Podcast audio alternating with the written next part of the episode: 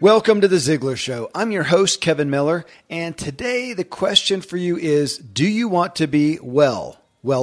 As our guest says, none of us can be fully well, but we can all be weller than we are now.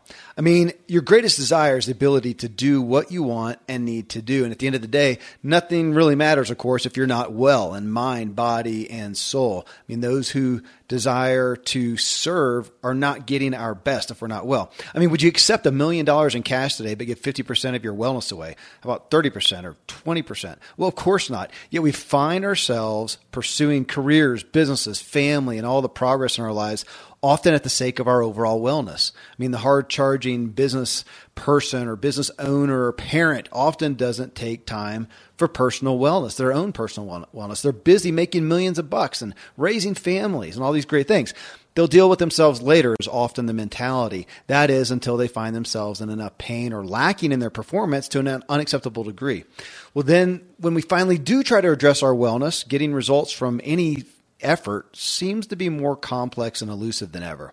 Those who attempt it often just give up at some point. More and more in our culture, we're accepting minimized body, mind, and soul as just a normal thing. And it's tragic, robbing our lives and the world from our full glory, God's full glory in us.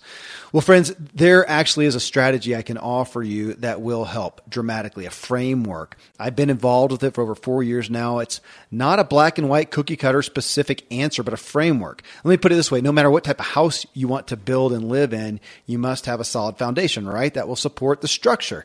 The makeup of foundations for homes are basically the same, no matter what type of home you want to build. But what's the primary foundation for your wellness? Well, our guest today is Dr. Randy James. Randy's a medical doctor, but far from the norm, as his specialty and devotion is functional medicine, which aspires to find root cause issues of pathology and not just band-aids. Well, Randy serves as a doctor in the Air Force before starting in family practice here in the States. And from there, he ultimately founded a new type of medical practice that focuses on the whole person and their goals. Randy's goal is to bring that framework of what he does in the practice every day to as many people as he can. That's what we're going to do in this episode. And let me stress again here, our point is to equip you to get the most out of yourself, to be running on all cylinders so that you can achieve the things you desire in life. And this is a special show, folks. Been waiting a while to do this. And I'll start with 3 disclosures. 1, Randy's a doctor for some people you know, like Dan Miller and Tom Ziglar himself, and some other celebrities I can't mention. He and I are business partners and best friends, as you'll hear in the show. And in this show, we're officially launching our new show, the True Life Show podcast. And while we don't mention it in the show, you're also going to hear ads for a new business we've launched that is a massively revolutionary alternative to health insurance. The clinic that you're going to hear is TrueLifeMedicine.com. The show is at TrueLifeShow.com or wherever you get your podcast, True Life Show. And the alternative health insurance, TrueLifeProtect.com. So, Randy, I want to dive in with something I think is important, dealing with our health. Obviously, it's a means to an end and not something that we always want to focus on. I mean, even you and I, we've gotten to where we kind of like it, we think, but I mean, is it what I still like to, have a bowl of ice cream, watch a movie and sleep in late. And that's the point. Does anybody get up in the morning saying, hey, today I want to focus on my health. This is going to be fun, because at face value, it's requiring us to do things a lot of times we would rather not. I mean, it can look like an initiative in self-denial and, self-inflicted pain, which puts you as a doctor, to start there, in a place of ultimately fixing people that have broken. And that's the problem where we're at with Western medicine, of course, and what you're trying to change. But I mean, just recognizing that for folks, I mean, when they come here in the clinic, they have hope to get better, but are they excited about being healthy? Right. No, excuse me. Health is not the end goal. And that's why in the clinic, we talk about not, hey, Kevin, are you put here on this planet to be healthy? And that's the only reason. Mm-hmm. And no, you're going to say, I have bigger and better things to do, and that's what we call true life. So how can we help you be eating, living, thinking, breathing in such a way to be able to do your true life? And of course, the guy who can do that, we would kind of say, oh, he's a healthy guy. Mm-hmm. And so yeah, in fact, it's I think our culture uses that word health just very wrongly. So one of the things I'll have patients do on the first day is we'll agree to, let's not say the word healthy. Mm-hmm. Now, we can spend all day long defining that word, but let's not say healthy. Let's not say normal or well, but let's do talk about life. Why would you deprive yourself of that bowl of ice cream on one particular night in order to do what? It's not that anybody would look at you and say, wow, you didn't have a bowl of ice cream. What a guy. You get points in heaven for that. Points in heaven. God is so pleased with you right now. And we both grew up in a way and in a form where there was this idea that depriving oneself was somehow good or moral or something like that. And it's no. But then the reality is that, well, sometimes in order to be becoming the kind of guy you want to be, you do have to choose to give up the ice cream. And that's okay. Well, you just said deprive. And coming from an altruistic aspect of, I mean, we are talking to an audience of which we are a part of people who want to serve. We all want to be of value to our spouses, to our kids, to our community, to our church, to our employees, I think that's the Ziglar Show. If they don't want to do that, they're probably not listening to this show. So let's assume that. And we could say it's the church. It's the church of Ziglar here, right? Okay. And just like that. And there's that aspect of depriving oneself and just going and pouring out and giving and serving. We've seen this where you get the person that's then healthy and it almost feels like, well, they're narcissistic. They're over here, just taking care of themselves. I'm taking care of people. And that's right. There's almost a justification for, I'm so tired and I have a headache and I'm a little bit overweight because I'm pouring out to everybody else. I don't have time to exercise. It's like the busy badge. Right. And how are you doing, person? Oh, I'm pretty busy, meaning you should feel really good about me because I'm serving everybody and I'm taking care of my family. And this has become a pathological norm. We are submitting ourselves to the yoke of busyness with this idea that God is pleased with us because we're serving everybody else. Mm-hmm. And I would say, okay, as we've talked, you and I have talked a lot about the idea of tension. There's a time for self-sacrifice. And there is a time for self-care. And this is clear all throughout Scripture of, take care of others in the same way that you would take care of yourself, and do unto others as you would have them do unto you. And we've lost that. Totally, yeah. And so I think for you and I too, where we are in a place of, I want to be capable to serve my family and to have energy to pour into a business that serves other people. How do you then break away from that and righteously and with wisdom pour into yourself in order to be becoming the kind of guy who can serve? And that, I would say right up front, requires mostly a daily existence where you humbly put yourself before God and before your mission and before your purpose and say, okay, what's the next best right thing to do? And of course, that book doesn't sell. That book. Okay, so I'm still back on the serving and self-image. I think my self-image, and I know you enough to say, I'd say yours, and I think a lot of people, it's wrapped up in my serving. And so again, to step back from that and say, no, I can't, go play with your kid. I'm not going to spend this time, even with my spouse or whatever it is, to take time for myself. It almost is inflicting on my own self-image. And then I come back to what you said something a minute ago that made me think of that consummate thing we talked about so many times, that here's Jesus, right? 3 years, save the world. And yet the disciples are saying, we got to go, go, go. And he says, no, we have to come away. And come away with me. Man, that just does not, it's so illogical, as is so much of the Bible that we follow and Jesus' example and stuff. It's illogical, but my gosh, it's pretty irrefutable. It's right there. Right, and we live in a culture that screams other images and other messages of how do you get the most out of life and grab the gusto, and you can sleep when you're dead, and who has time for retreat? And even the word retreat sounds weak. Mm-hmm. I want to advance. Sounds luxurious, conquer, or something too. Oh, retreat. You mean that retreat? Yeah. I was going to retreat like get away and Sabbath. Okay, both. Yeah, right. And, you know, when you're talking about war and retreat is retreat, it's the same thing. Sure. You retreat from the front lines, and I would... Recuperation, right, to rebuild, to restore. All of these words are wrapped up in the concept of Sabbath, of ceasing to strive, and just being okay with just being, recognizing who you are and why you are doing what you do, and having a grander and a bigger purpose. And it's for that reason that Kevin might not have a bowl of ice cream that night. Right.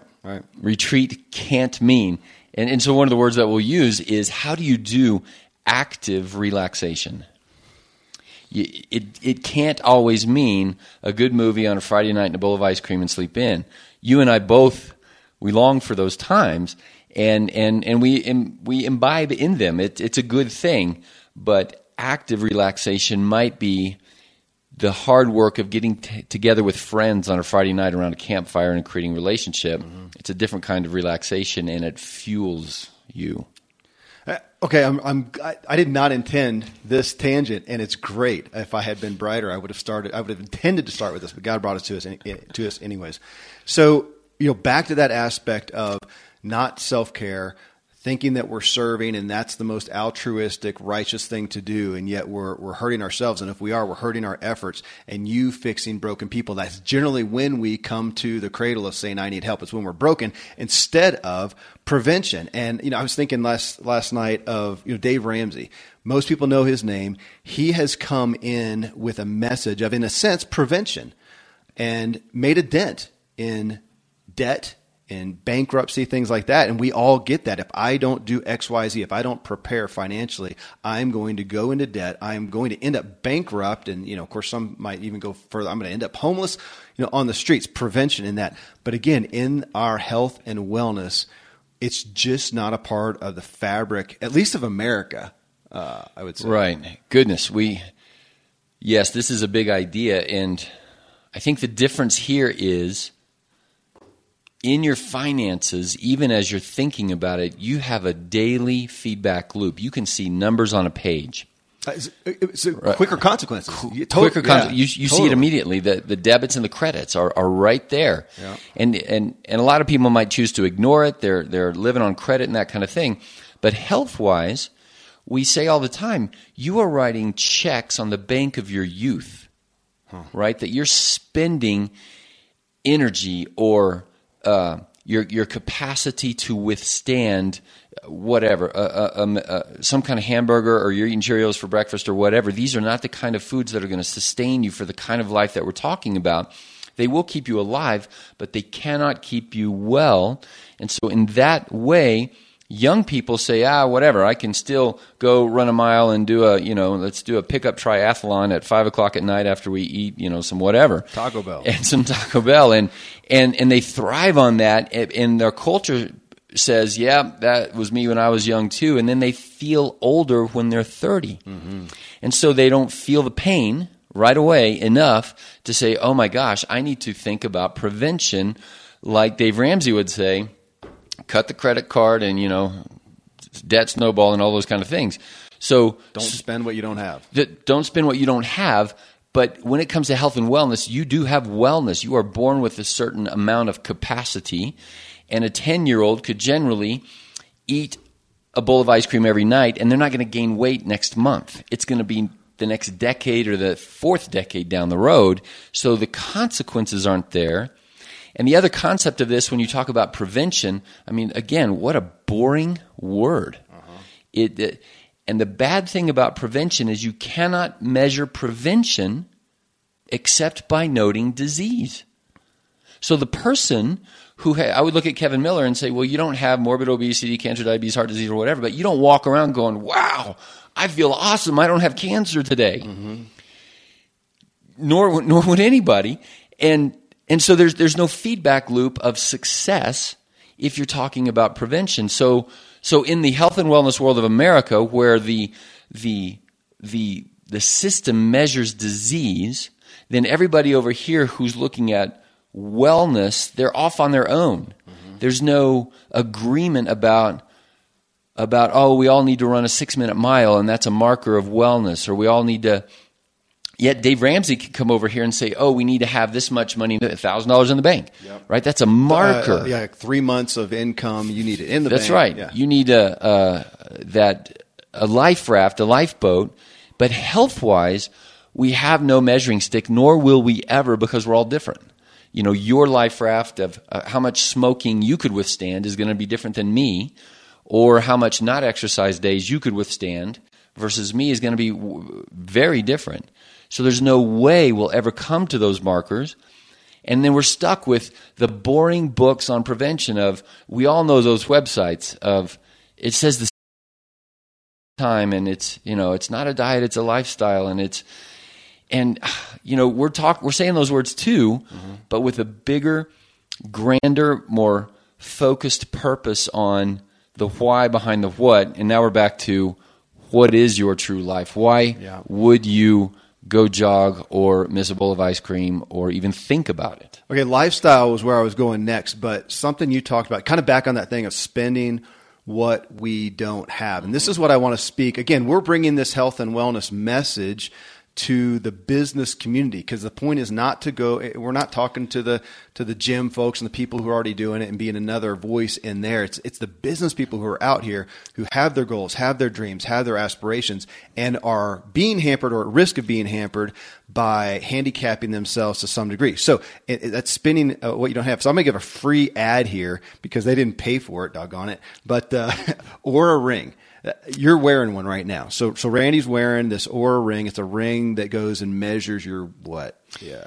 Right. It measures your sleep cycles, and within that, it measures your heart rate variability, which is going to measure, you know, your adrenal strain and the balance between sympathetic and parasympathetic nervous system. Now you're getting medical. Yeah. Okay. So, well, but my point is there, you wake up and that thing gives you a score. And yeah, this is not specifically an ad for this, but the concept of it gives you a score. And if it comes out today and you had a bad night's sleep, your day was stressful, you didn't sleep well, and it's going to come out and give you a score of 50%, and you're planning on a big day, you know you're compromised. And that's the truth with all of us. We wake up in the morning, we don't know what level of ability are we at, and then we wonder, why were we cranky today? Why couldn't we get critical thinking, creative thinking out? Why do we have brain fog, this term that didn't exist that long ago that now is everywhere?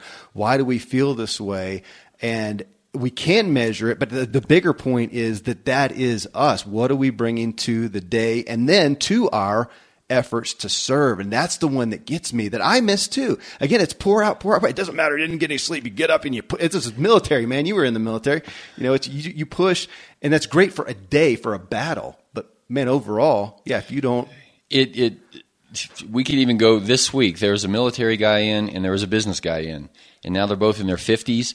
And the concept is, yeah, I served, I gave. And from a military standpoint, that's why the career is 20 years, right? Because, you know, you go in at 18, you come out at 38, that's your career. And I have never seen a guy coming out at 20 years well. Like, what we do see is, we see guys coming out at 20 years, and they're like, man, I am shot. Yeah, totally. And it's like the end of a football career. Well, that's right. And you know, I get it, because in the military, we need a deployable asset. We have to think this way, because we've got, the mission is critical, and we can't have a guy out there who's got a sore knee who's going to complain about it. So the whole culture is taught to, you know, don't complain about it. We don't want to go to the doctor and get, you know, there's not prevention in the way that we're talking about it. Mm-hmm.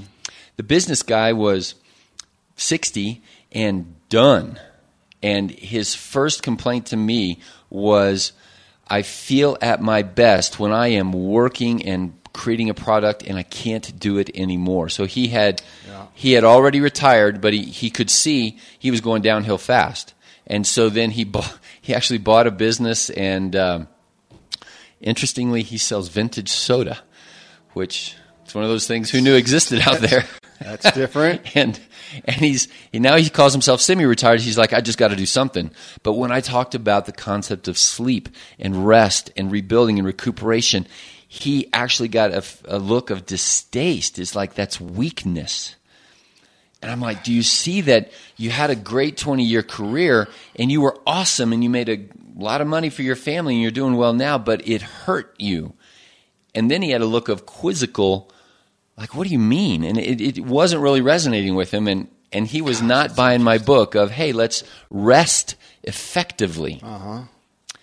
And then, oh, by the way, you know, just a year or two ago, so in his late 50s, there was the discovery, and there I had to apologize for my profession, not finding it earlier for him, but sleep apnea. So I'm like, Mr. Smith, do you realize that for decades you have not rested and you have poured out?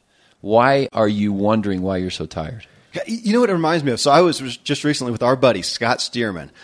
Folks, amazing. Go, you know what? Go check out some awesome sculptures. I'm going to promote everybody today. ScottStearman.com. But a dear friend of ours, I was with him a couple weeks ago, and he was talking with my boys, I think. I don't know what got us on the tangent about football. So he was playing football. He was in, I think it was high school, and this was back when they did not give them water. I mean, you know, you get a little swish maybe, but you know, it's going to slow you down, whatever, and toughen you up. And maybe it gave them a tough mentality, but if they go out against a team who got the idea that no, hydration actually increases your performance, they're going to get killed. And where is that rub of, you know, maybe you get some mental toughness, but if you want to bolster your performance, you need to, you got to give the body what it needs. Exactly. Okay. And don't give the body what it doesn't like. All right, we're going right there. And thanks to these sponsors for bringing us today's show. But on this business stuff, I did want to tell a quick story for folks. So Randy and I have been friends for a long time, and back around, I think it was like 2006 to 2014, I ran an online membership called Free Agent Academy that helped people who were in traditional employment who wanted to do something in self-employment. So we walked with them and had over 1,000 people go through that thing. But I would bring them out to live events as well out here and outside of Woodland Park where we live. And I realized over time that so often we could go and work with somebody and find an idea that fit them, that was a good suit for them, that they were excited about, that also had a fit in the marketplace. I'm not minimizing that, but we could do that. And we could give it good branding and really say, hey, here's an opportunity you can go after. So go after it. And so they would leave, go back home into life. And weeks would go by, months would go by, we're checking in. And so often I kept hearing this consistent thing. I don't have the energy. I've got my day job happening. At the end of the day, man, I don't have it. Now I'm supposed to get up earlier in the morning to do this, or stay up late to do this side gig, or work the weekends. And I just don't have the energy. That came up over and over and over. So my thought was, well, it hit a chord. That myself as an entrepreneur, the entrepreneurs I know, they are running pretty high, but they're also taking care of themselves so that they can run pretty high, and they're putting their health at more of a premium. Thus, I brought in Dr. Randy James to come to the event and talk about that specifically. And one of the things that then made you the star of the show, I think the most interesting topic of the whole event sometimes, was you just saying these things that are taking you down, these normal American maladies that are hampering you guys and keeping you from doing this dream that you want to do shouldn't be normal. And you just sat up there, and to you, I think it was just kind of basic stuff. And you'd end up with a line of people that would keep you up till midnight after dinner at these events saying, really? I have XYZ. I want you to hit on however you want to take it, but somewhat of that, what we see as normal, because we have a sea of people out here, aspiring people in the Ziglar audience, who have accepted that normalcy. And for you to say that doesn't have to be normal, I hope, well, what we found is it gives people hope, like, holy smokes. Yeah.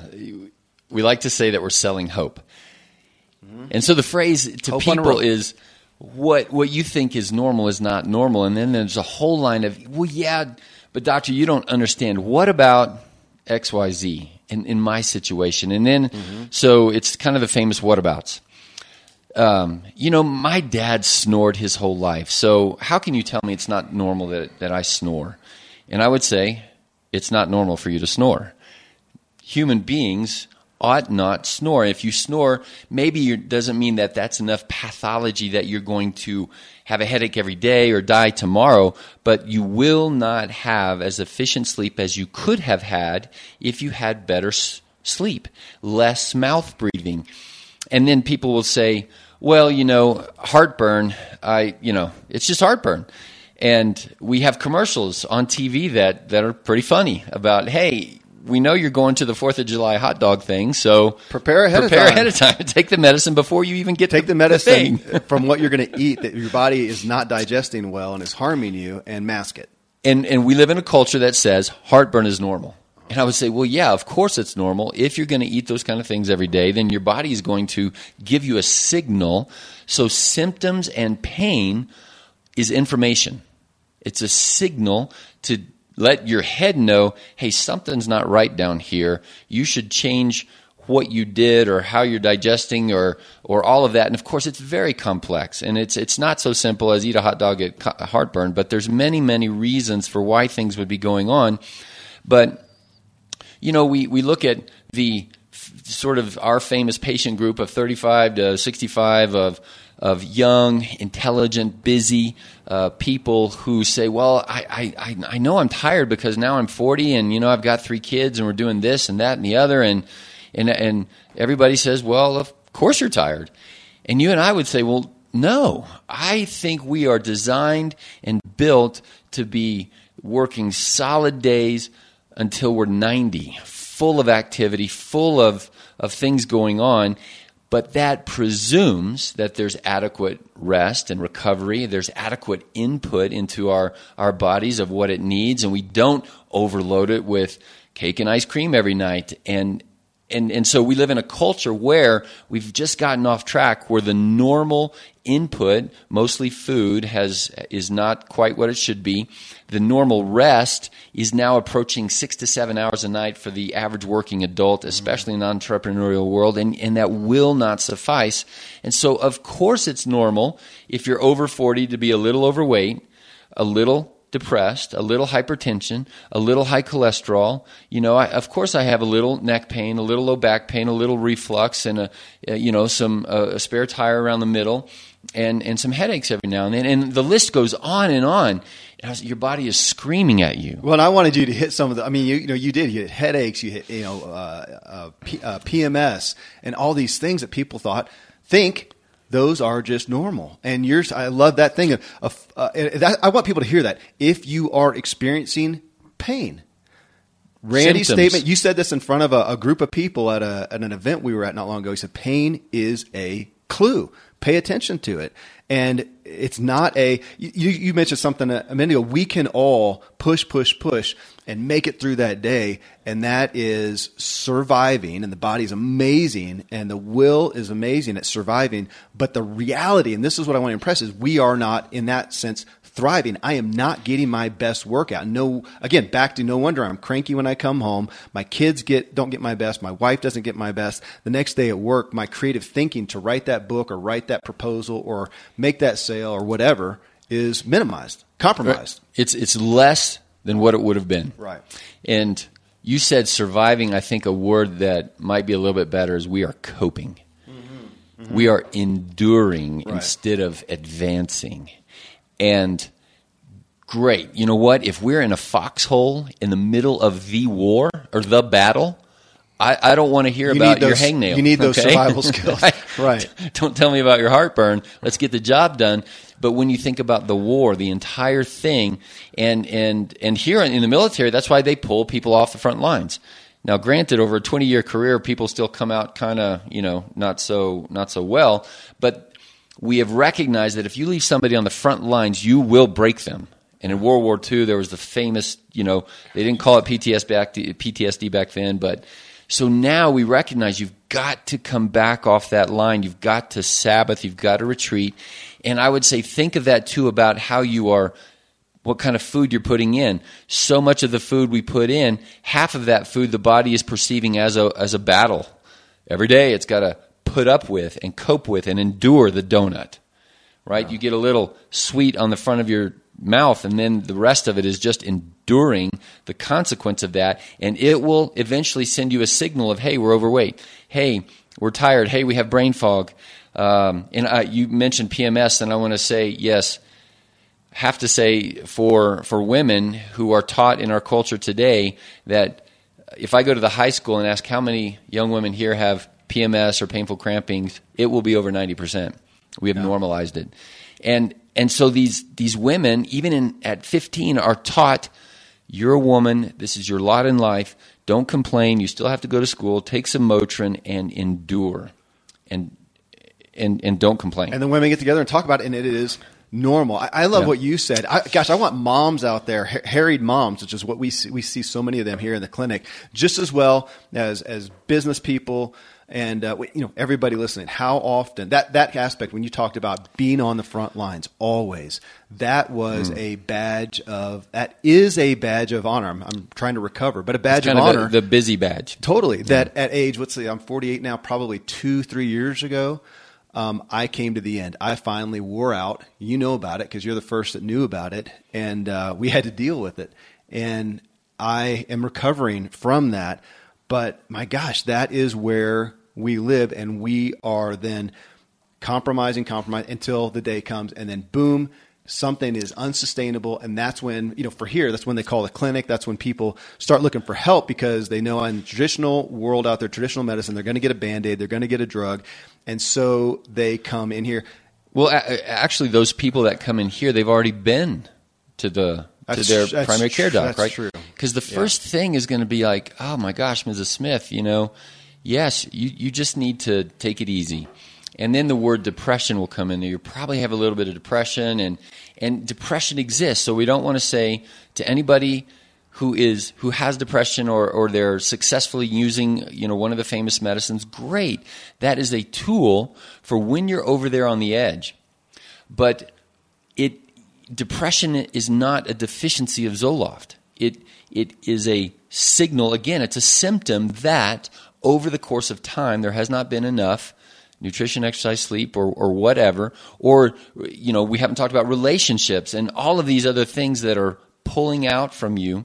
And so people will then go into the world and they'll get help. Mm-hmm. But then the people that wind up looking for our kind of help are saying, I'm not depressed. I'm tired.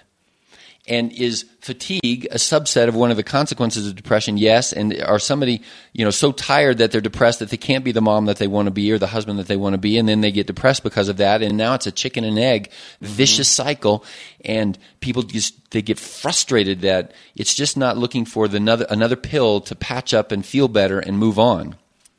Well, I want you to go right there because this is what I learned from you when we came together, especially in this medical realm, that there is a place for an acute treatment. So when you have gone on the front lines over and over and over, and finally you tip over, like you just said, into depression, into anxiety, into whatever, which, okay, I'll be candid, I did. Oh, again, whatever it was, 2 or 3 years ago, I tipped over and I had a day and my hands were shaking, and my office next year, and I came over and said, Randy, man, I had some stuff going on in my life, and I'm wigging out. Mm-hmm. I mean, I don't think I'm going to freak out, but I'm not well. And you did. To help that acute point, you said, hey, this is not best, but right now where you're at, and you need to be able to function, and you prescribed Zoloft or something like that. But your statement was, okay, but Zoloft, this is a Band-Aid, so we're going to help you right now with an acute treatment. What are we going to change so that you get back over here into wellness as well as you can? But, and this is one of the most convicting perspectives that I got from you, especially in America, I'm going to pick on American medicine, Western medicine, whatever. In there, what we would do is say, man, you've tipped over, buddy. Here's your prescription for Zoloft, and we'll just keep it repeating every month for the rest of your life. And that's an acute treatment. And your statement of saying that's like, coming in today, I got a broken arm. Well, let's put a cast on that thing, give you some pain meds. And the next day I come in and got a broken arm, and let's give you a cast. At some point, you say, quit breaking your arm. Yes. So we might overload people with analogies here, but let me go to the broken leg. I love analogies. So if your son comes in tomorrow and you say, wow. With his chopped up fingers. But I have to use the leg one because I'm going to use a word here. All right, go. And you come in and say, my son broke his femur. And I say, wow, he needs a crutch. Mm-hmm. Okay. Now, a lot of people out there grew up in the context of, oh, the Millers, we don't use crutches. Right. That is a sign of weakness. That's a crutch, right? So that was me. I had never had a medication in my entire life, maybe an antibiotic, but never. And you were like, oh, it's a sign of weakness. And that's a whole nother realm of how we picture medicines. And I would say, no, my gosh, you broke a leg. This is what crutches were made for. Huh. Praise God, we have crutches. Yeah. And I would say, okay, Canyon, here's your therapy. For this acute issue, you need a crutch. Now, if a year later I see Canyon walking around out there with a crutch, I'm going to say, dude, you need to go over here to this other thing. It's called PT, so that you can get off the crutch. And by the way, do you know what PT stands for? Physical therapy? Pain and torture. So if any physical therapist is worth their salt, the patient will say, oh yeah, pain and torture. Yeah. And I would say, yes, but when it comes to your soul, that was already under pain and torture. And I say, here's the crutch of Zoloft or whatever. Let's get you a bridge over the gap, the rough patch. But in the meantime, if you are not doing the other form of pain and torture of go to bed on time, yeah, take a day off of work, deprive yourself of that sugar crutch, right, for a while, so that you can be becoming the kind of guy whose leg is now mended and strong. And everybody understands that when it comes to physical medicine, because we've all sprained an ankle and you go through the pain of a few weeks of, yeah, it's stiff and tight and I got to stretch it out and all that kind of stuff. Why don't you do that for your soul? Why don't you do that for your brain, mm-hmm, for your relationships, your marriage?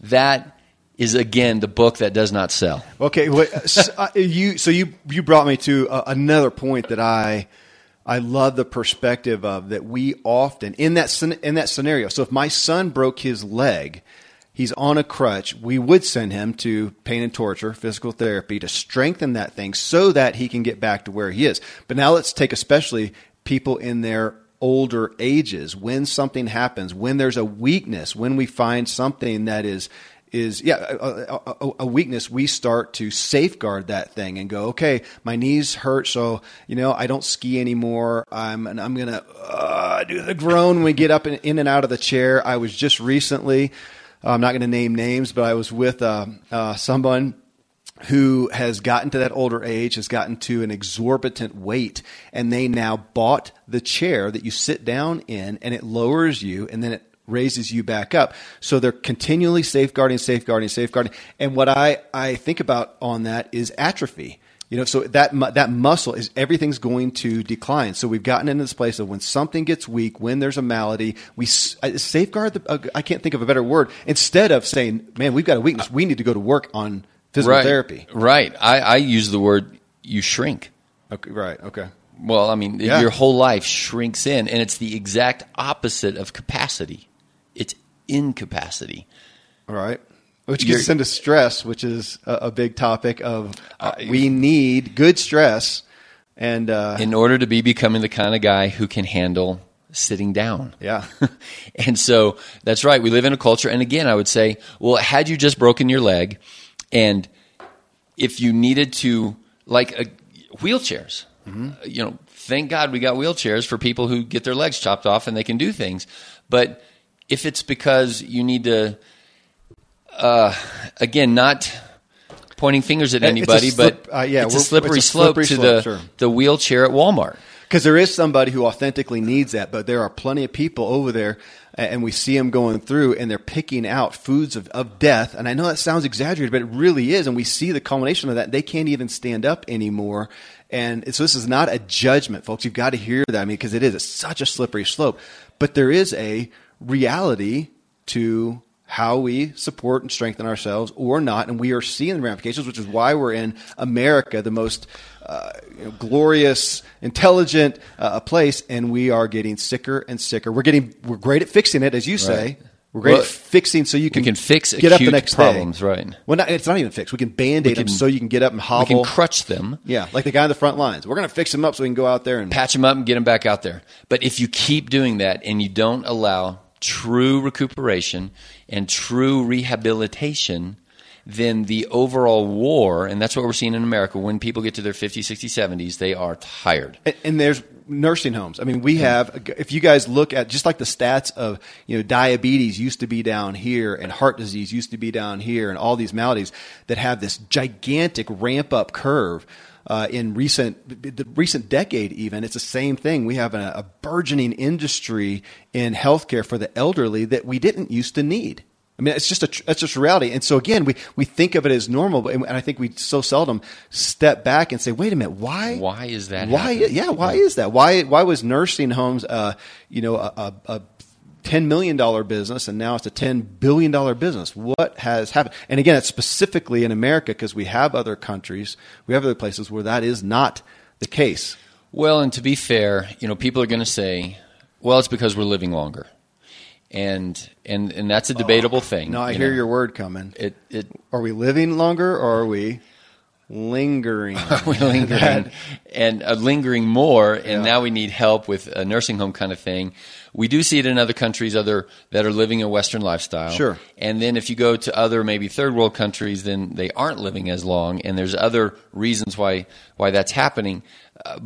But I would go into and say that if we're looking at the microcosm of us in our culture, and this is not a functional medicine concept where even on the CDC or the FDA, whatever you were quoting about, you know, the like 70% of the chronic illness and disease in America is lifestyle related. Yeah. This is a fact. And so how do we go earlier into people's lives and say, okay, granted, you know, it's not super awesome and fun to talk about prevention and that kind of thing, but I would say let's not use that word. The elderly symptom is something called nursing home over here, but those are the people who when they were 30, they did have menstrual cramping and headaches and fatigue, and the guys were having cramping and insomnia and can't sleep at night and the afternoon bonk where you need a Red Bull or a 5-hour energy, and all of these things that culturally we have normalized equals the kind of population that's going to need a nursing home. And we're there. Gosh, yeah. I wonder if we look at that, the propensity of crutches. You mentioned in the 5-hour energy, the Red Bull, the things that we now need, whether it's a medication, a literal one in a pill, in a pill, you know, cup, or whether it's the medication of caffeine or sugar or whatever, or the medication of a swipe on the phone, or one click over here on Amazon, a new pair of shoes, because that fuels that the dopamine hit or whatever happens. And so humans are born with addictive potential. Goodness, yeah. And whether it goes down a cocaine, heroin, OxyContin pathway, or whether it goes down a sugar pathway, or a workaholic, or a shoeaholic, we medicate, we crutch in an infinite variety of ways. Well, you mentioned, you talked about prevention. Let's not use that word. And I thought, we're not here on this show right now. This is not a show on prevention. It's on optimization. Right. Let's not talk about prevention. Let's talk about where we're going. And that is the point of why we are doing this on the Ziglar Show right now. And on that that tactic, this is not you are an MD. You're a medical doctor. This message right here is not medical in essence, in the way that we say it. It's not clinical. This is, and you mentioned it a minute ago, lifestyle. We are talking, just as we always do on the Ziglar Show, about the healthy habits for life, so we can be optimal, so that we can, as Zig would say, we can be who we need to be, so we can do what we need to do, so that we can have what we want to have or what we believe we should have. I mean, I have things I want to have. I feel convicted for my family. And so to get those things, I need to perform at a certain level. And so I have to come back here and back up to this aspect of what do I do to optimize myself. And so what I'm bringing you to is the aspect of here in this clinic where people fly in from around the country, from around the world, to be here. They come in, and you are, I mean, of course you get into those aspects, but ultimately what they walk out with is a plan, is a trajectory for lifestyle design, and that's what brought us together. That's personal development. That's no different. And folks, I'll tell you, for a long time, here I am talking on the Ziglar Show on a microphone in my office and speaking to tens of thousands of people a message of lifestyle design, healthy lifestyle design, to do the things we believe we need to do. And Randy's on the other side, meeting with a patient one-on-one, ultimately doing the exact same thing, which is what has brought us here today. But again, let's take it out of. I'm grappling to bring it out of medical clinical to this is just healthy lifestyle design. It's life, and that's why we named the clinic True Life. Yeah. One thing I do want to say there, because, and I think your audience is going to be susceptible to this, because people then start to think, okay, what's the secret? You mentioned the word optimal.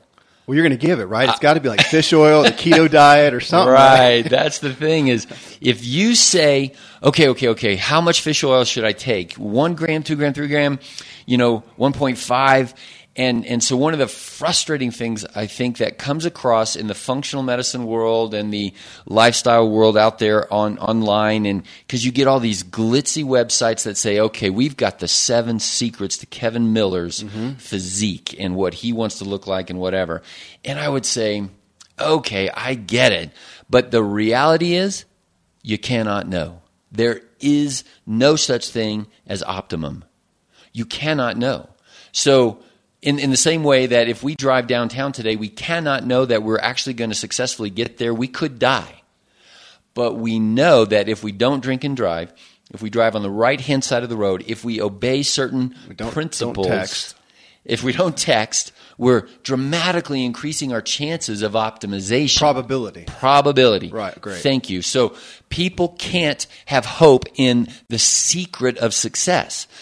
Don't use the word optimal because it cannot be known. And in fact, so if we use you, because you've asked me this question so many times, okay, what are the 4 secrets and the 4 pillars and the... Dude, that right there, it's on my notes. That's where we're going right now. Okay.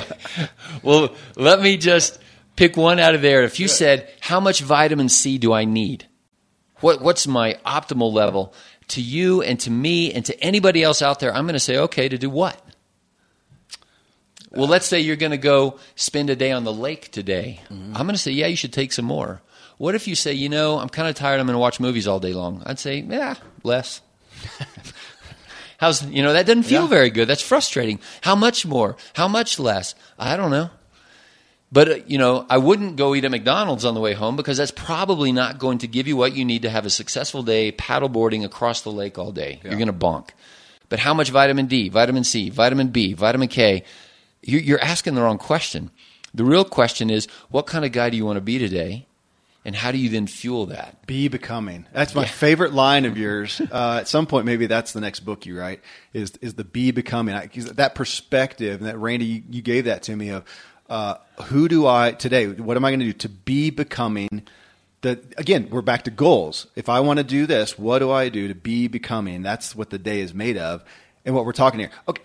I was going to those 4 pillars. I mean, so, this is, well, folks, actually, no, let me just let one cat out of the bag. And I think it'll have been in the, in an intro ad on this show, to check into more of this. We are talking about how to help you be the best you can in your life endeavors. This is not about take the health and wellness aspect out. We are helping you be optimal and take this into your life.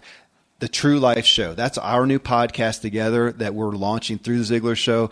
Go subscribe to the True Life Show. You can find it in wherever you get your podcast, and Stitcher or iTunes or whatnot. And this is what we're going to be talking about every week. We're looking at making you well in body, mind, and soul, so that you can do what you want to do. It's not the focus of health and wellness in and of itself, which so often I think it gets there. And again, none of us care about that. We want to go launch the business, get a raise, bless our families, whatever, do those things. That's what that show is about, is to help you. How can you do those things? And we'll be talking about all these issues more in depth. But So Randy is, I said this in the intro, he's a medical doctor, but fully trained and certified in functional medicine. Not to hold that even up as the holy grail. There are some people who say they do integrated medicine, very much the same flavor, but it's saying that for the foundation of you to be as well as you can, to be as optimal as you can be, you're going to have to address these four issues. And that's what we do,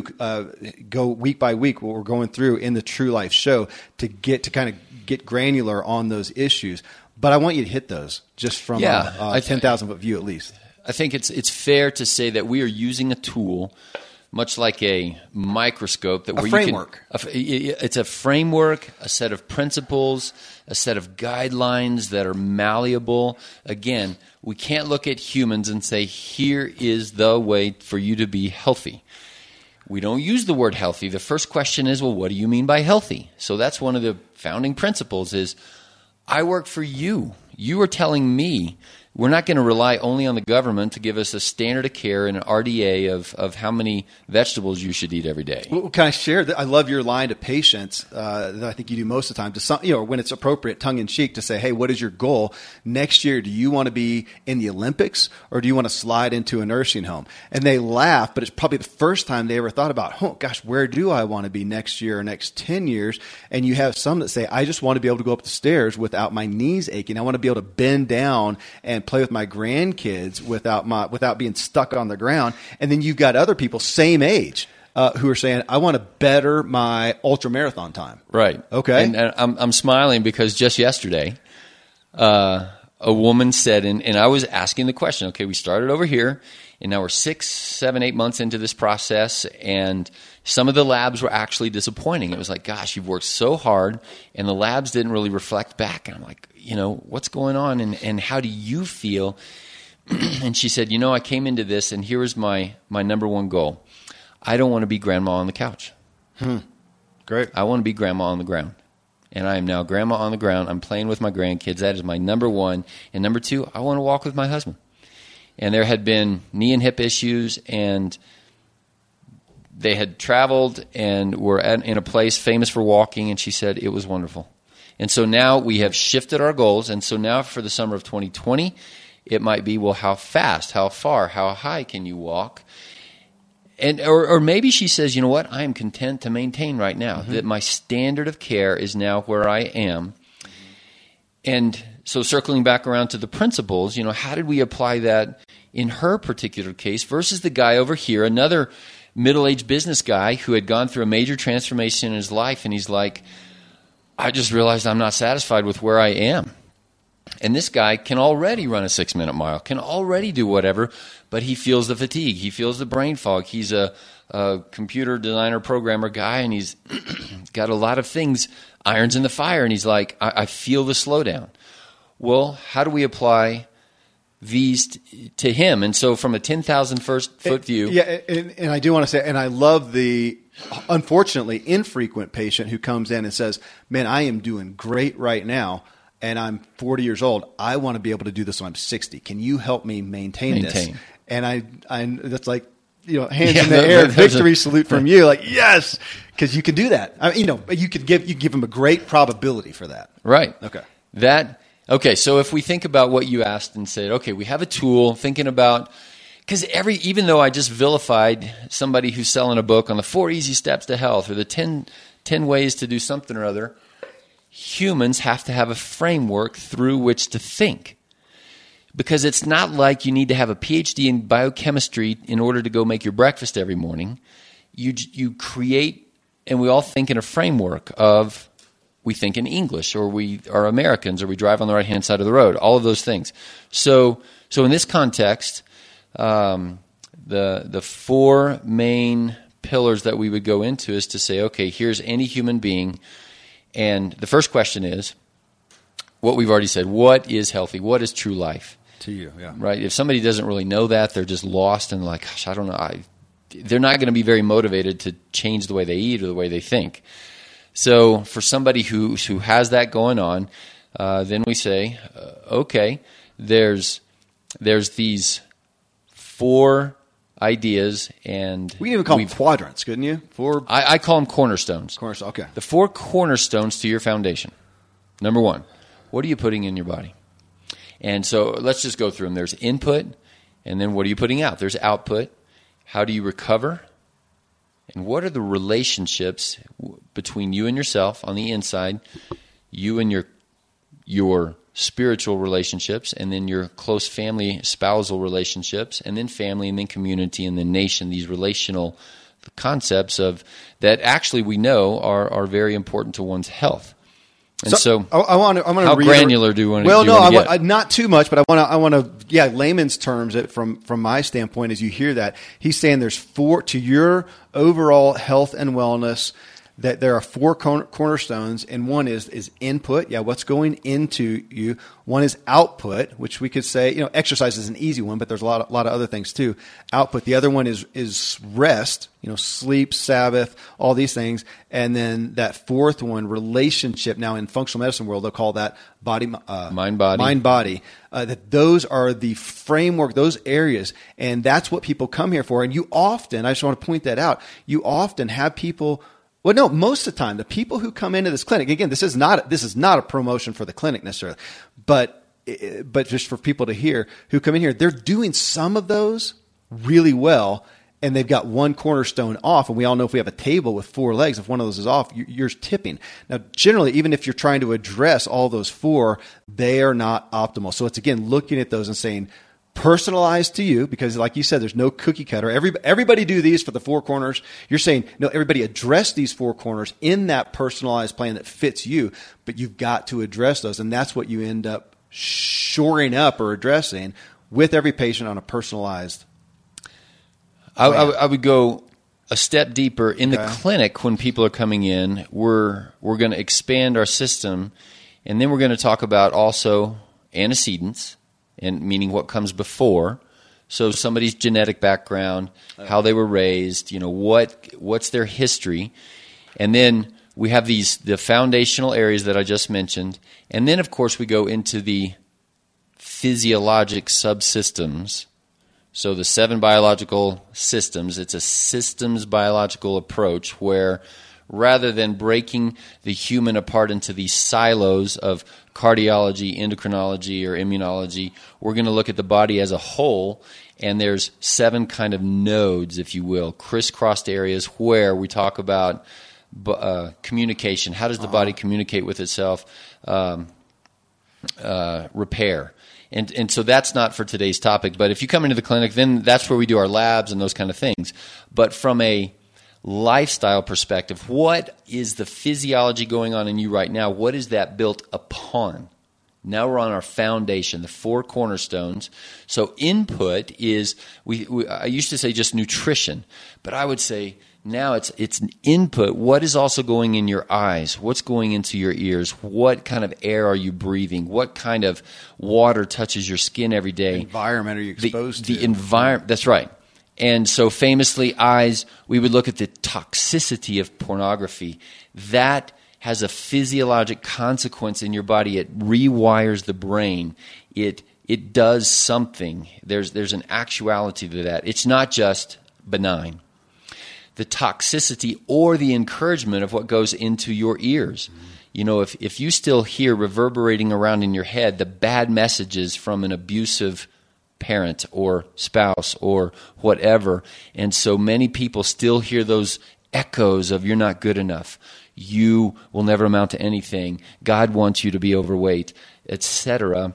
And at the same time, what kind of information is going into your ears right now that's encouraging, that's sustaining, that's uplifting? Well, you're on Ziglar's, one of his paramount quotes of you can change who you are and where you are by changing what goes into your mind. We're taking that concept that he has well put out there. I think we've all heard of that, but then we're also left to the end of his message, and then what do we do in our lives? And that's what we're talking about now. That's what we talk about in the True Life Show is what are those key areas of necessary, required, healthy input?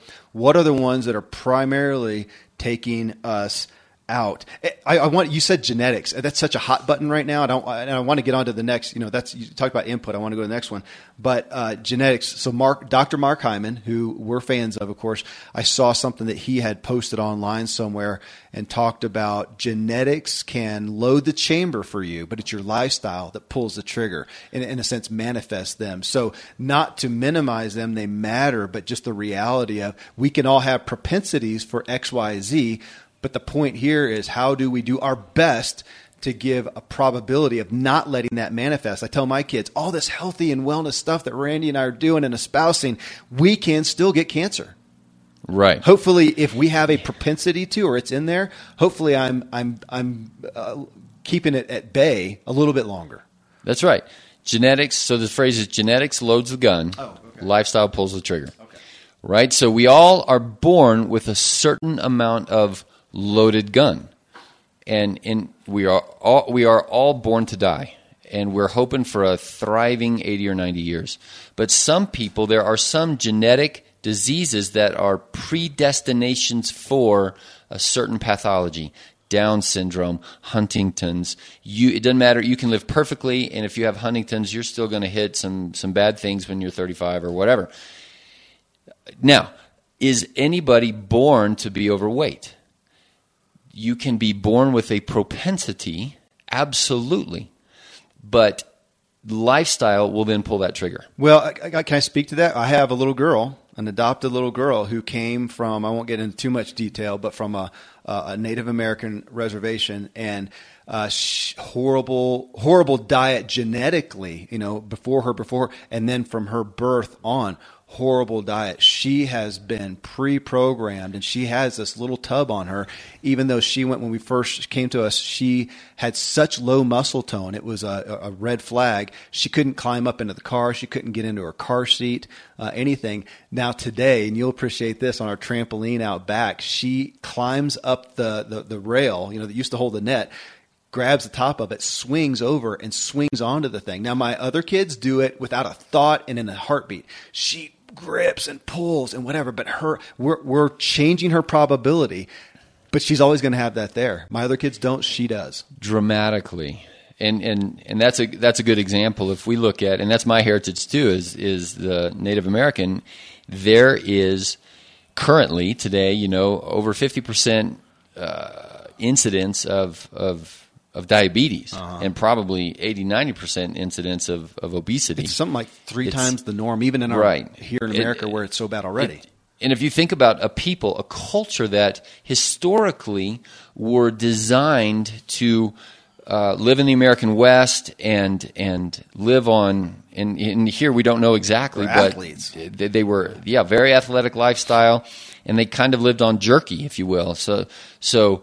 What they didn't live on was a constant exposure to processed grains. Mm-hmm. And what is going on now, and there's a lot of political and economical and social and whatever reasons behind that, but just the constant exposure to processed grains equals you are pulling because they have a loaded gun metabolism that is not built for these processed grains. And so when that happens, the trigger is pulled, there's the obesity, there's the diabetes, there's all of that. Your daughter was exposed to that in the very formative 0 to 4-year-old mm-hmm. years.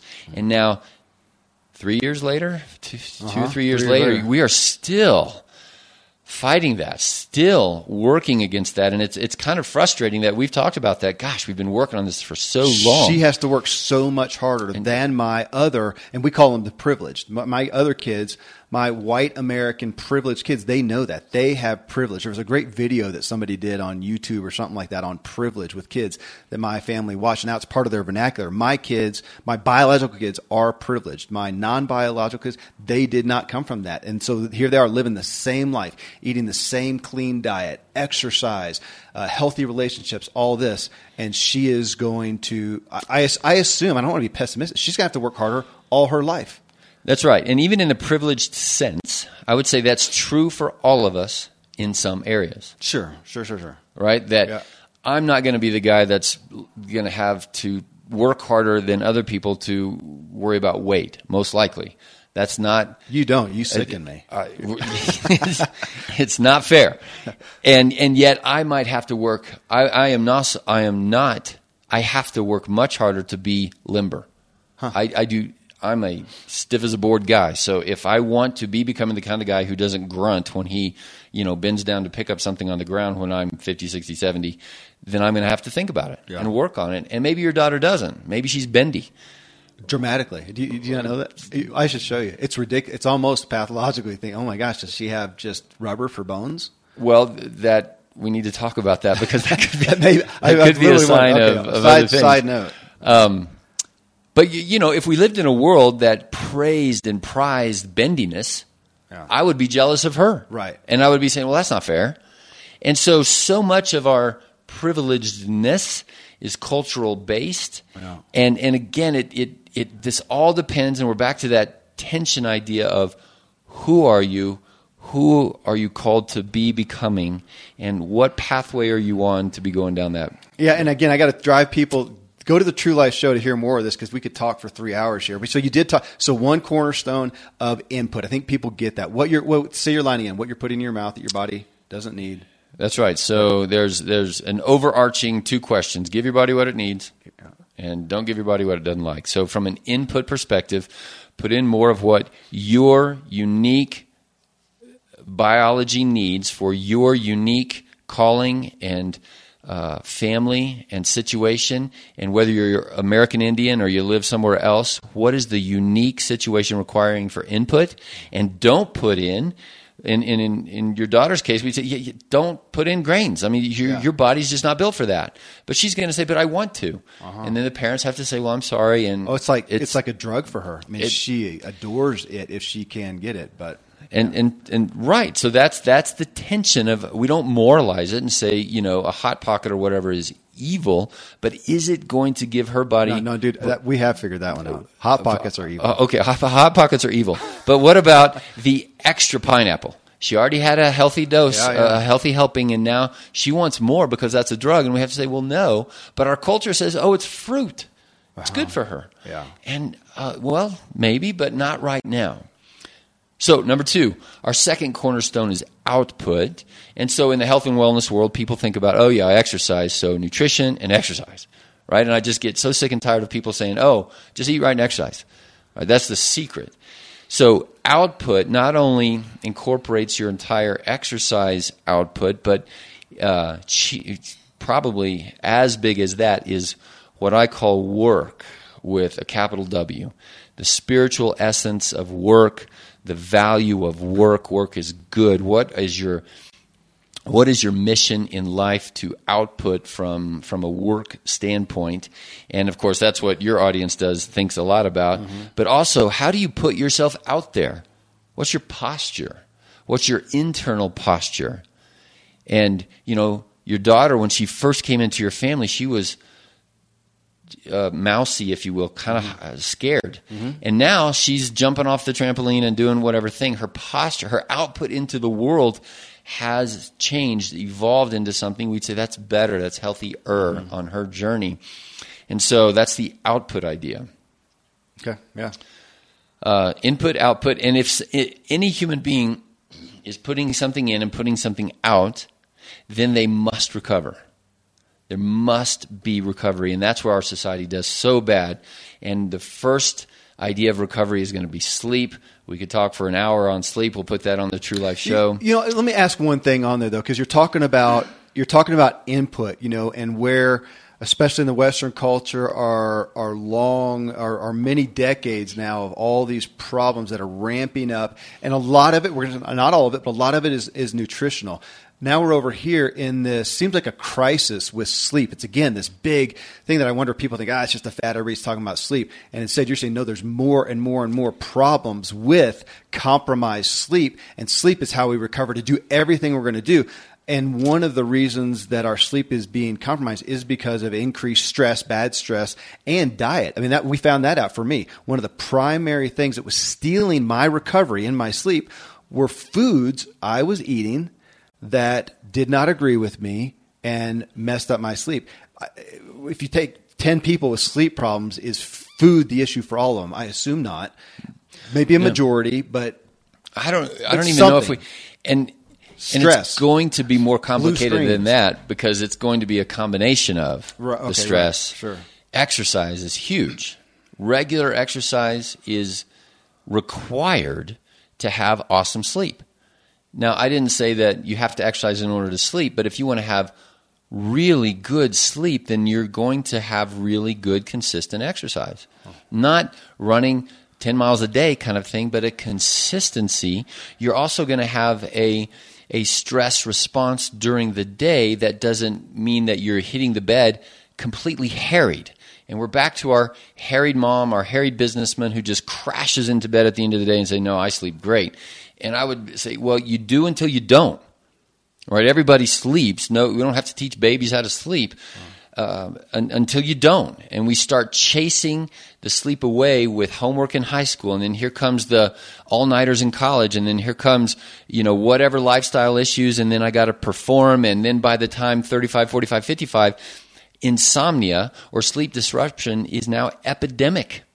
It's common. We're back to the common things. Well, can I pick on you then, or point you out? If we look at sleep, and that we all have our areas, that's been the one that you have probably put the most focus on for your own health and wellness over the past couple of years. So you came from military and medical school, which is the breeding ground of not enough sleep. However many years you did that.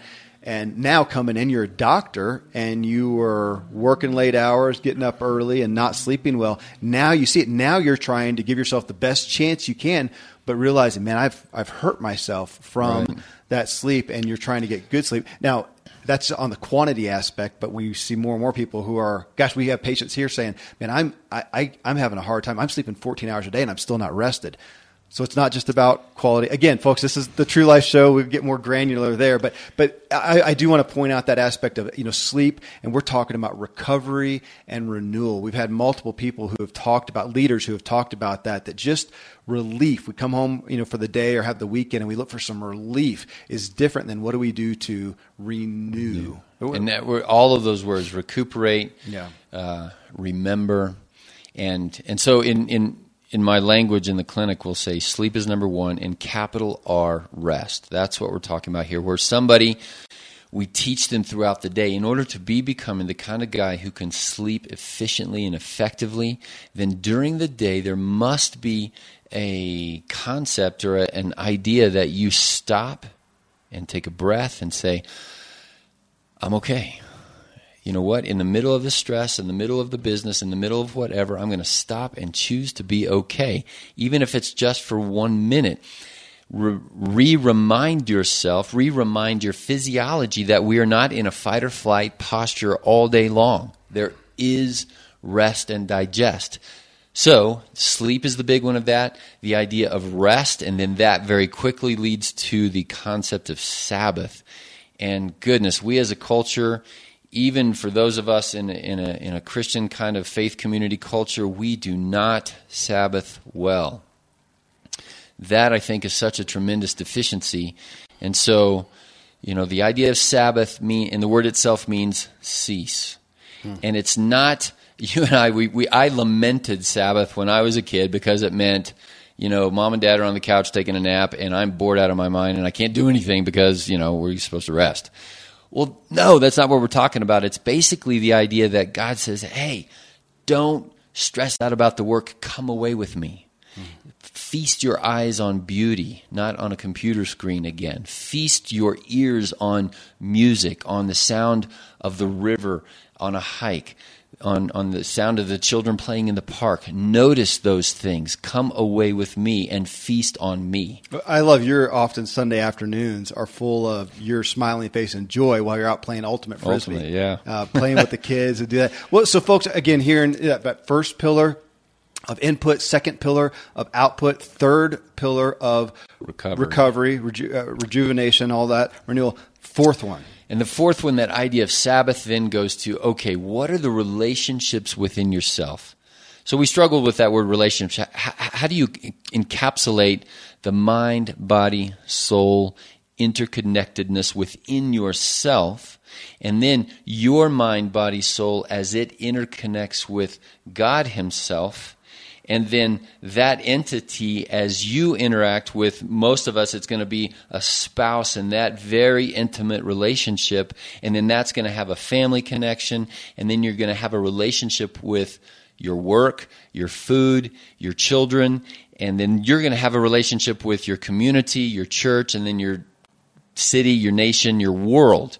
And now you can quickly see, you know, how the mind, body, soul interrelationship circles back around to your nutrition, because you do have an emotional connection to food. Whether we think we do or we don't, we do, and we have an emotional connection with our exercise. How many times have we heard people say, somebody very closely related to you and just says, you know, I just don't like it. Mm-hmm. And there's an emotional connection to that. And so it's like, okay, well, that's not wrong, but how do you then be becoming the kind of person that is going to have a better relationship with these things, whether it's food or exercise or yourself?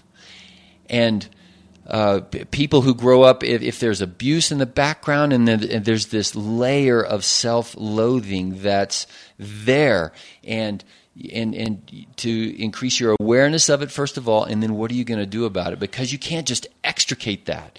You have to be becoming the kind of person that has an increasing awareness in an appropriate sense that's going to allow you to become the kind of person that isn't hampered by that. You can't change the past, but you can change the way you think about it and the way that it impacts your present. I want to hit just a couple tangible pieces of that when we're talking about, again, functional medicine calls it mind and body. We're calling it relationships. I love how you say it, relationships within ourselves and externally too, but just our psyche in some aspects. That when I look right now, as much as I am doing to have great input into my life, that I'm having great output, that I'm having better recovery. We talked about you, sleep as a big focus. Mine is here. This is mine. When we look at my digestive issues, that's been the long-running thing for me. And looking at so much of those, how much of those digestive issues, sleep issues come from my running on high on the front lines, not Sabbathing, not resting well, not meditating, which is the one I'm still struggling with so much, are to do with my bad stress, the bad stress. I'm not even go ahead. Can I pick on you? Please. So it was 3 years ago where you and I sat in a meeting with Steve Smith of Potter's Inn. If we give him a reference, and he is talking about what he called the whitewater, right? So we're going down the river of life. And he said, you can't be in the whitewater all the time. And Kevin said, but I like the white water. And you can't do that. Well, no, it was worse than that, though. I was saying, no, I am living in a way to strengthen myself so I can always be in the white water. Always be in the white water. I believed it. And you can until I came to my end. Well, until I couldn't. That's right. I know. What can I pull that out? So, folks, that's another podcast. It's a new podcast, Soul Care Conversations. This is our friend Steve Smith and Dustin Hibbard. Is an incredible podcast. And I think I don't think it's their first show. I think they did an intro show. I think it's their second and third show. It's an interview with Randy on soul care in essence, but from this standpoint, but really focused on this, that was just what we're talking about. Steve works with people who corporate burnout to some degree, whether it's a mega pastor or a high-end executive who have burnt out, and him doing that, saying you cannot stay on the front lines in the white water always. So incredible show to check out. That's right. So you mentioned for you in this that, you know, this fourth area of relationships has loomed large for you, and for me it's the interplay between what I mentioned, rest and Sabbath, and the mind body soul connection. That was for me, and I remember it was 2014 because, you know, entrepreneurially in the business, and my partner had to retire very suddenly, and there was the whitewater. Yeah. And so I had already committed myself and my wife to go to the Potter's Inn retreat, and I would say it was gently life changing. It wasn't one of these things that just smacks you in the face kind of life changing. It was a gentle, so much like God as He interacts with us. It was a gentle turning of my soul to the awareness of the requirement of Sabbath. And so one of the phrases that we use, one of our dogmas is, if you don't Sabbath, your illness will become your rest. And this week again, a guy, and I'm like, Mr. Smith, do you see that your lack of Sabbath forced what you just told me about, where you spent 5 days in the hospital from just a bronchitis? Goodness, yeah. And so a 20-year-old is not going to resonate with that. You didn't resonate with that 3 or 4 years ago. It's like, no, not me. Right. I'm gonna go. I'm gonna exercise my way out of this problem I'm in. And how many times have I seen a woman who has been in that, post 2 or 3 kids, trying to lose that last 20 pounds again, saying, I just gotta eat right and exercise more, and they're exhausted. Mm-hmm. Spiritually, emotionally, and the Sabbath isn't there. There's a time and a place, and I never tell people don't exercise, but I do say, look, your exercise needs to be this hard thing called breathing, paced breathing. It's and people, and in fact, this guy that I keep picking on, he said, yeah, I can't sit still. Like, do you see that as pathology? That's part. You're great to go get a job done, but you are not going to be becoming a well guy as you become a grandpa. You're going to become the grandpa on the couch. Yeah. So for me, it was, I could sense that my average of 6 hours of sleep at night, it's like, holy smokes, we are driving my life, my ship of life into the icebergs here. And I'm getting scratched up, not sunk, but hurt.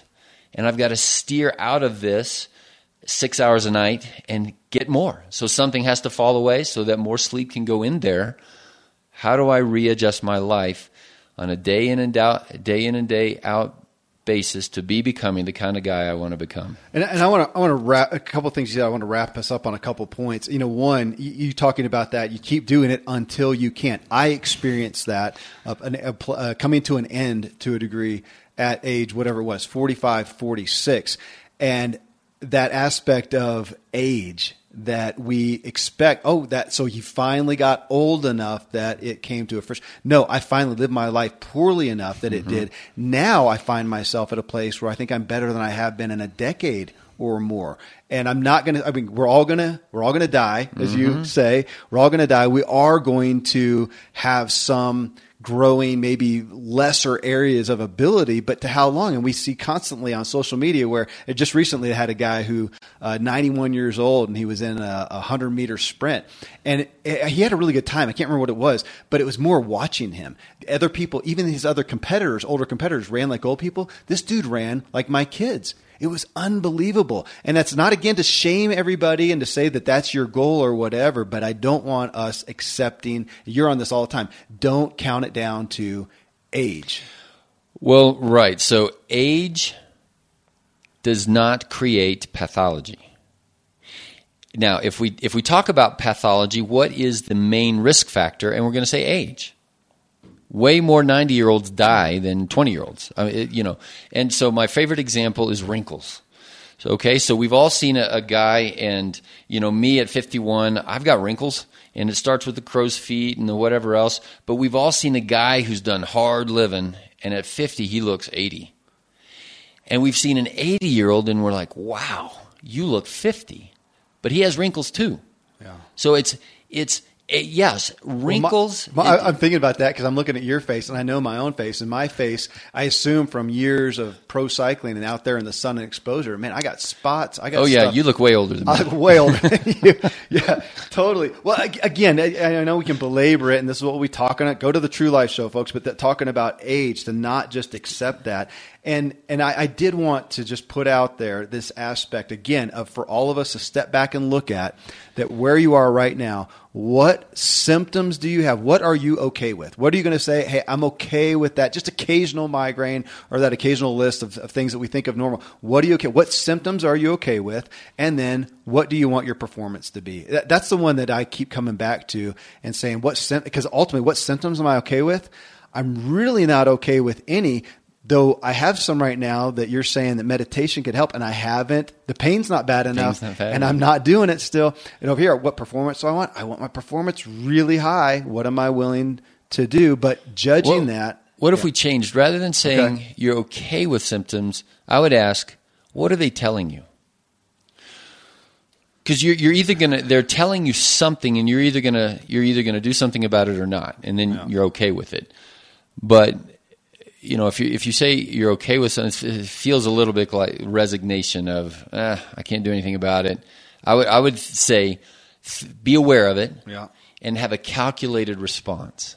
Otherwise, it's controlling you, or you're unaware.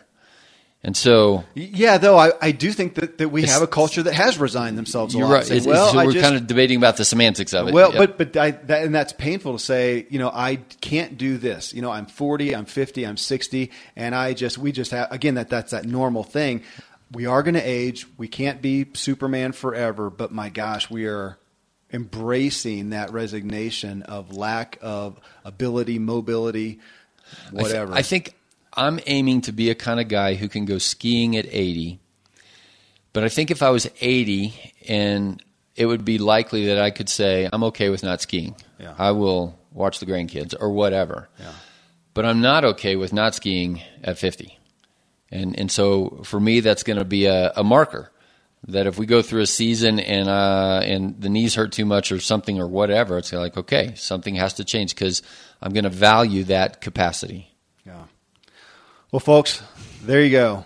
We've been wanting to do this show for a long time, been a long time coming. Again, go to the True Life Show. That is, we've been yearning to launch that thing so that we can talk, so that we can interact with you guys and get further in this so that you can create a framework that will let you be the best person you can be and be becoming. Randy, this is a blast, obviously. Thank you, Kevin. It's been a joy. Yeah. Well, folks, there you go. Well, there you go, folks. Are you as well as you'd like to be? Are you getting all you need out of yourself in order to be all you want to be and do all you want to do so that you can have all you want to have? Well, time to dig in. Again, here are places you can connect on all that we shared today with Dr. Randy James. His clinic, TrueLifeMedicine.com. The new show we're launching, or we have launched, True Life Show. .com or True Life Show, wherever you get your podcast, and give yourselves a massive raise and ditch your health insurance with TrueLifeProtect.com. If you got value from the show, let us know. Leave a review in iTunes for the Ziglar Show. It's the best way to thank us. Well, coming up next in show 696, we discuss why you do what you do out of fear. No fear. I mean, said the psychopath. The rest of us are human and we do have fear. The question is, do we recognize it so we can do it scared, as Ruth Sukup's book is titled. Our main show with Ruth is number 691. It was flat out profound. From it, I did more than just ask a question like I normally do. I asked people this. I said, will you take this quick survey, this fear assessment, and report what you find? And you can get that, folks, at doitscared.com/assessment. It's opened my eyes to myself more than anything I've experienced in years. I'd like to share your findings for a show with Ruth Sukup. Well, I posted that, and oh my gosh, the response was immense. Over 30,000 people have taken Ruth's fear assessment. We added 100 or so more. People went and took the assessment, then came and commented on Facebook about the results. What a conversation. I'm here to say it's the most valuable and eye-opening assessment or profile I've taken in as long as I can remember. Well, I asked Ruth to come back and read through everyone's comments with me. So get ready for a free master coaching session with Ruth on successfully dealing with your fear. Well, till then, folks, thank you as always for letting me walk with you as we inspire our true performance together.